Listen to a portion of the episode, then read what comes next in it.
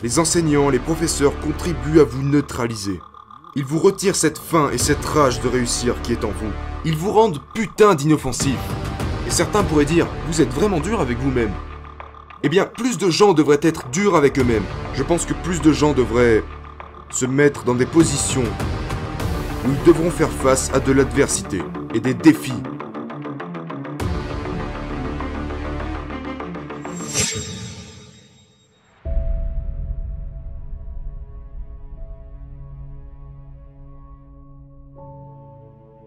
Comment comment exploitez-vous la la peur, les ténèbres, les préjugés, toutes ces choses pour en faire quelque chose de positif et puissant? Vous vous devez embrasser cette noirceur. Vous devez embrasser cette rage. Une chose qui a récemment fonctionné pour moi, un livre de Tim Grover que j'ai lu il y a environ un an. Et dans les deux ou trois premiers chapitres, Tim parle de la façon dont il travaillait avec Dwayne Wade pour l'aider à faire son comeback et être meilleur que jamais. Et lui a dit si tu peux simplement monter sur ce terrain de basket et apporter 48 minutes de colère contrôlée à tes adversaires, tu es bon, tu gagneras. Et je me suis rendu compte que depuis une vingtaine d'années, j'ai apporté cette colère contrôlée à mon industrie. Mais c'est vraiment cette putain d'obscurité et cette colère qui me pousse à avancer. Comment tournez-vous cela en quelque chose de bénéfique? Eh bien, ce n'est pas à propos de contrôler sa colère. Sachant que quand j'avais toute cette colère et cette rage, et qu'à l'époque je canalisais tout ça dans les carjackings, les violations de domicile avec mes amis, être au volant d'une voiture volée et se faire attraper par la police, genre, le karma n'était pas en ma faveur, tu vois?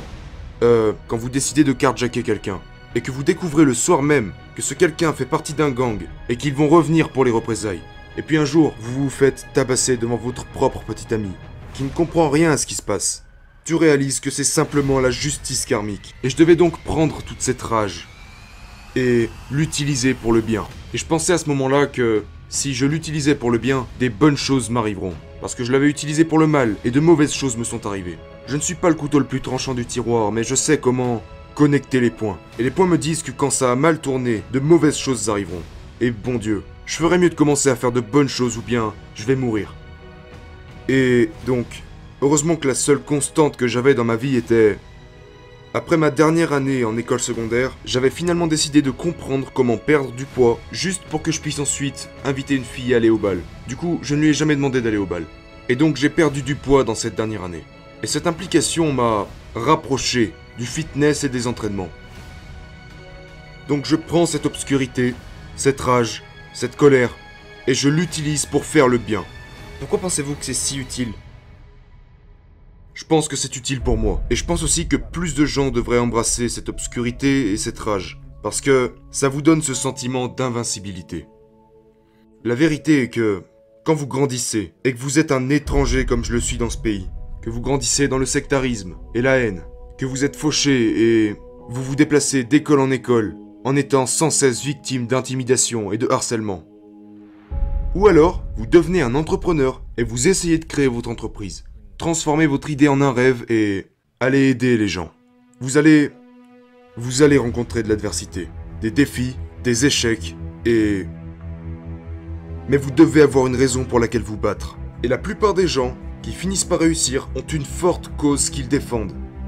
Mais si cette cause est alimentée, en fait je vois la rage et l'obscurité comme un superchargeur. J'ai une cause, et ce superchargeur est relié à ce moteur qui est alimenté par ma rage et mon côté sombre. Et donc, je pense que plus de gens devraient se mettre dans des positions où ils devront faire face à de l'adversité et des défis afin qu'ils puissent développer un certain sentiment de colère, d'obscurité et de rage. Je vais être très franc avec toi mec.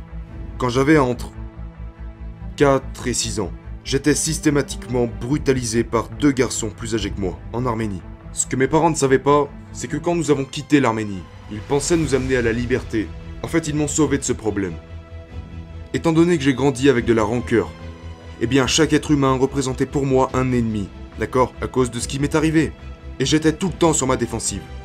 Donc, avec du recul, Steve Jobs disait Quand vous regardez en arrière, tout prend forme. Mais je réalise que toute cette colère et cette rage venaient du fait que je devais me protéger. mais dans cette capacité à se détacher. Tu sais, quand vous êtes agressé encore et encore, vous devez vous dissocier et disparaître mentalement. J'ai réalisé que j'avais développé un super pouvoir. Vous n'avez pas à aller vous faire agresser et abuser, mais vous pouvez relever un défi que vous n'avez jamais relevé auparavant. En 2010, j'étais une sorte de... J'étais stupide. Je ne faisais que soulever des poids, d'accord? Je ne touchais à rien d'autre. Pourquoi ne pas courir un marathon? Donc je me suis entraîné pendant 6 semaines et je suis allé courir un marathon. Et ce fut la chose la plus douloureuse que j'ai jamais faite. Mais j'ai réalisé que c'était plus que de la souffrance. Parce que plus je souffrais, plus ça me mettait dans cette envie de vouloir dominer. Donc c'est un super pouvoir. Donc je dois maintenant revenir en arrière et me lancer ces défis. L'escalade. J'avais peur du vide. Je me suis donc pris 6 semaines pour escalader ces grandes parois. J'ai aussi décidé de combattre un combattant professionnel de MMA je me suis entraîné pendant 6 semaines, on est monté sur le ring et il m'a botté le cul. Mais chaque fois que je l'ai fait, ça m'a donné le sentiment que je peux tout surmonter. Tout obstacle. Et si je peux surmonter ces peurs et me battre, surmonter la douleur des 42 km d'un marathon ou battre ce vertige, je peux sûrement monter une entreprise. Je peux certainement encaisser quelques critiques en ligne, n'est-ce pas? Mais pas assez de gens sont prêts à construire cette ténacité mentale et émotionnel. Mais s'ils le font, ils vont persévérer. J'étais juste malade et fatigué d'être pauvre et bousculé et stressé à essayer de comprendre les choses et à trouver une échappatoire. Parce que quand la douleur est assez forte, vous commencez à agir. Et la douleur était assez forte. Quand nous sommes arrivés en Amérique, nous étions, d'après ce que je voyais, complètement fauchés. Parce qu'on manquait toujours d'argent bien avant les fins de mois. Nous avons décidé, tu sais, qu'est-ce qu'on choisit L'électricité ou, le gaz? Parce que certains mois, nous ne pouvions même pas payer les deux. Et, tu sais, être fauché, c'est être sans argent. Être pauvre, ça concerne l'esprit. Ça vient de l'esprit. Et on se disait que l'argent était pour les riches, que l'argent revenait aux Américains, pour ceux qui sont nés là-bas, qui sont allés à l'université. C'est comme ça que j'ai grandi. Et plus tard, Jim Franco m'a appris que... Et tu sais quoi? Tu ne peux pas vivre dans la pauvreté indéfiniment. Tu ne peux pas. Tu dois vivre en abondance. Tu dois simplement comprendre que les gens veulent juste une solution à leurs problèmes. Et qu'ils s'en foutent de ta couleur de peau, de ton niveau d'éducation. Euh...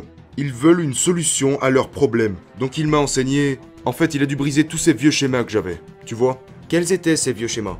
Des schémas qui disaient que l'argent est pour les blancs et pas pour les étrangers. Vous le pensez vraiment? Ouais, parce que c'était comme ça. Parce qu'à chaque fois que nous sommes allés chercher nos tickets de ration alimentaire, il n'y avait que des étrangers. Il n'y avait pas de blancs dans la file d'attente, du moins pas dans les parties de Santa Ana où j'ai vécu. Euh...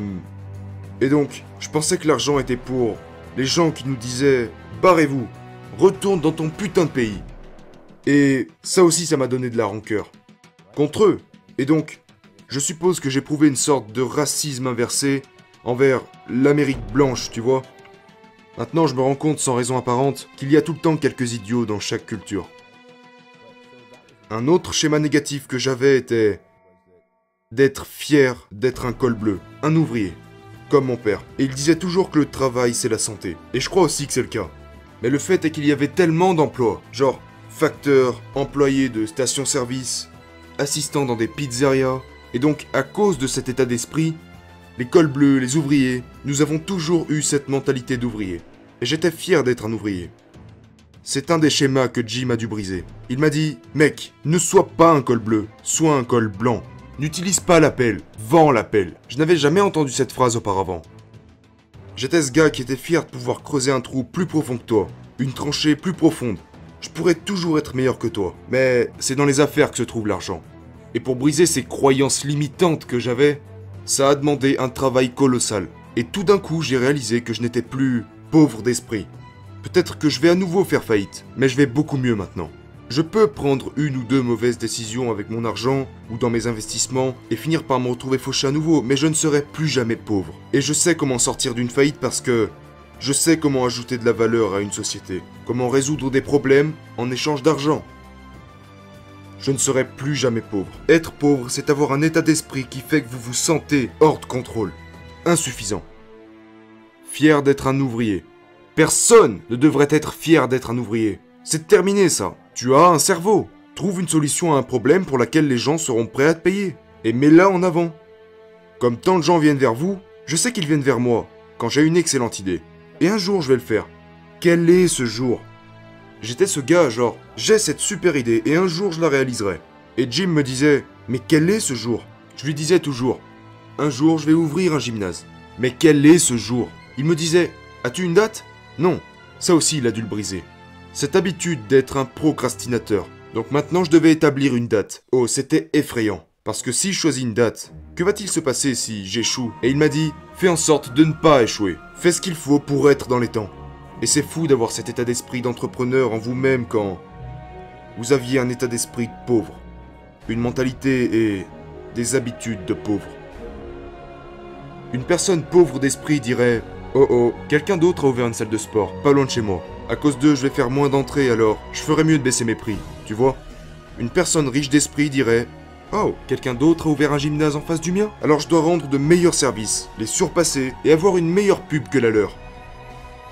D'accord Donc la personne soucieuse pense toujours que le ciel s'écroule. Avec cette faible mentalité de Oh mon dieu, si Trump est élu, nous sommes tous foutus. Genre Oh mon dieu, si Hillary entre au pouvoir, nous sommes tous foutus.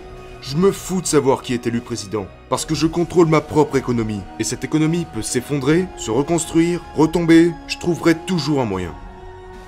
Comme Tony Robbins le dit, je suis préparé à l'hiver, sans même m'en rendre compte. Et donc, plus de gens doivent avoir un état d'esprit abondant. Par exemple, si l'économie s'effondre, c'est là que je dois apporter plus de valeur. Et créer ce niveau d'importance. Si la concurrence se présente, je dois la mettre hors compétition, les surpasser, être meilleur à tous les niveaux, au lieu de leur léguer la place et mourir. Une autre chose importante est de ne pas aller chercher à cohabiter avec vos semblables. En d'autres termes, si mon père était venu dans le sud de la Californie au lieu de vivre à Santa Ana, Anaheim, Garden Grove, par là-bas, ou même déménager à Glendale, là où il y a tout un tas d'Arméniens, nous n'aurions pas prospéré de la même manière parce que j'hallucine quand je vois ces immigrants qui viennent dans ce pays aux États-Unis pour aller dans la petite Italie, la petite Arménie.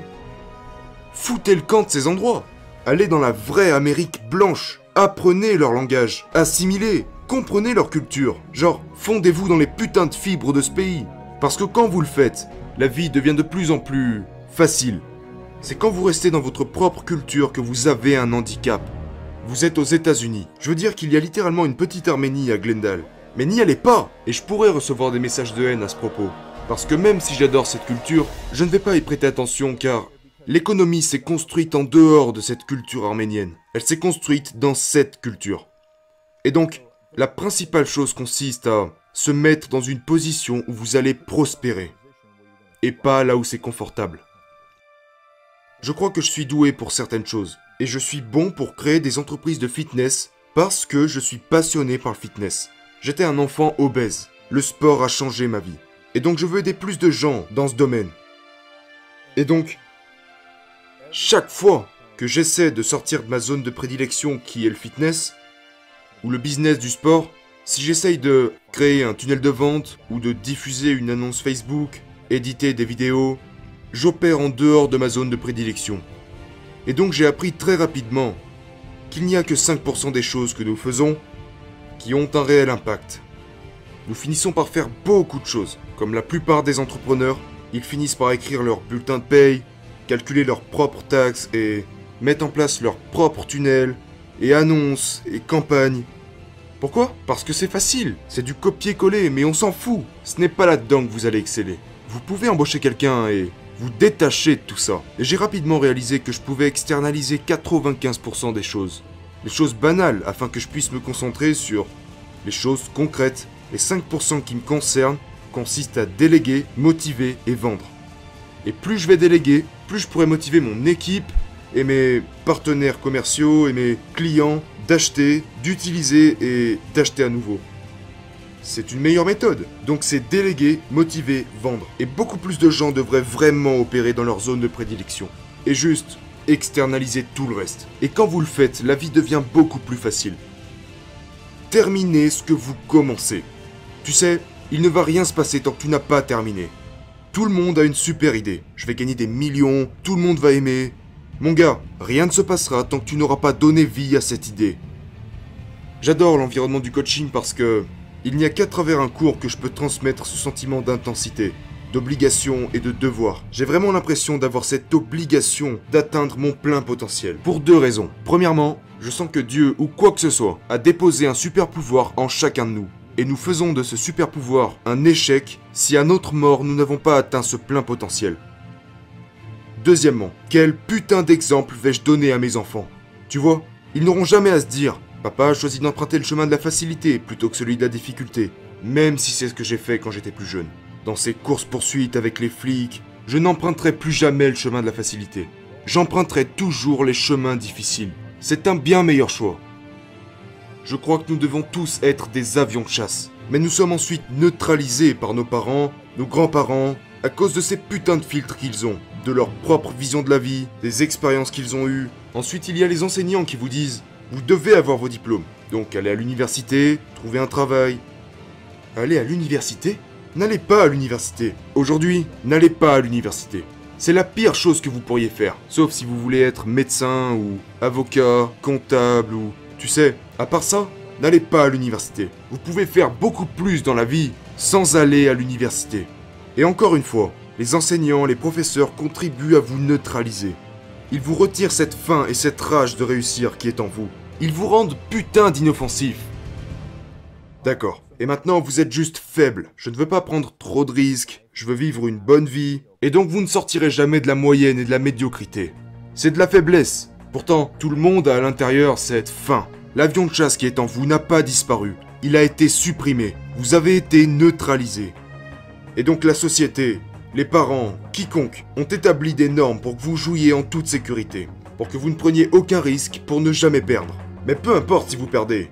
Tant que vous ne mourrez pas, vous pouvez revenir immédiatement. Et donc pour être un gagnant, vous devez juste être déterminé, obsédé sans relâche, à parvenir à un résultat face à toute adversité. Le perdant est quelqu'un qui cherche toujours le chemin le plus facile, l'échappatoire. Et j'avais ces habitudes de perdant. Le perdant est celui qui appuie sur le bouton snooze tous les jours parce qu'il préfère dormir 10 minutes supplémentaires plutôt que se lever et dominer sa journée. Chaque matin, sur ma table de nuit, il y a deux piles de dominos alignées.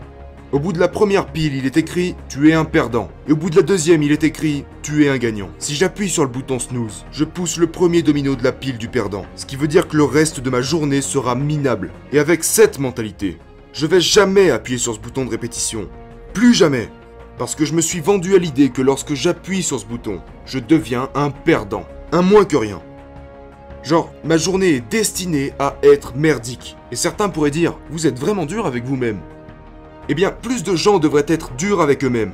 Parce que nous nous mettons dans une bulle où on quitte le chemin de la discipline. Soyez dur avec vous-même. Trouvez et gardez cette discipline.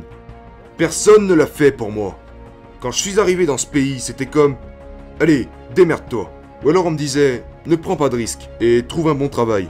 Allez vous faire foutre. Je suis devenu celui que je voulais être. Soyez un avion de chasse. Allez au combat tous les jours. Prenez des risques. Et c'est ce que fait un gagnant. Le perdant est installé dans sa petite vie routinière. Et c'est putain d'ennuyeux. La raison pour laquelle je me réveille à 5h du matin. Sans jamais toucher le bouton snooze. Avec un rituel matinal de prendre une douche, boire un verre d'eau, un café, ma boisson protéinée, d'aller jouer avec Cookie, mon chien, puis de m'asseoir dans mon canapé, en regardant littéralement sur mon iPhone quelles sont les trois choses que je dois faire ce matin. C'est mes 5% qui auront un impact. Et puis je pose mon iPhone à l'envers, en mode silencieux, et je l'éloigne de moi. C'est mon rituel. Et donc personnellement, je fais ma liste la veille pour dominer ma matinée. C'est la même putain de routine. Mais c'est une super routine. Parce que chaque jour est un défi. L'entraînement est un défi. Mon travail est un défi. J'arrive dans mon entreprise et un nouveau défi se présente. Nous devrons faire face à différents problèmes. J'avais constamment des problèmes du tiers-monde. Pas d'argent, pas d'opportunités, pas d'espoir. Très rapidement, j'ai réalisé que quand on dit il est temps de devenir un homme, il s'agit vraiment d'arrêter de se trouver des excuses, de prendre le contrôle de sa situation et de réaliser son potentiel. Et je savais que j'avais ce potentiel pour construire une grande marque, une franchise pour laquelle je pourrais aider des millions de personnes chaque jour partout dans le monde. Et c'est si bon de se réveiller et de faire ça chaque jour.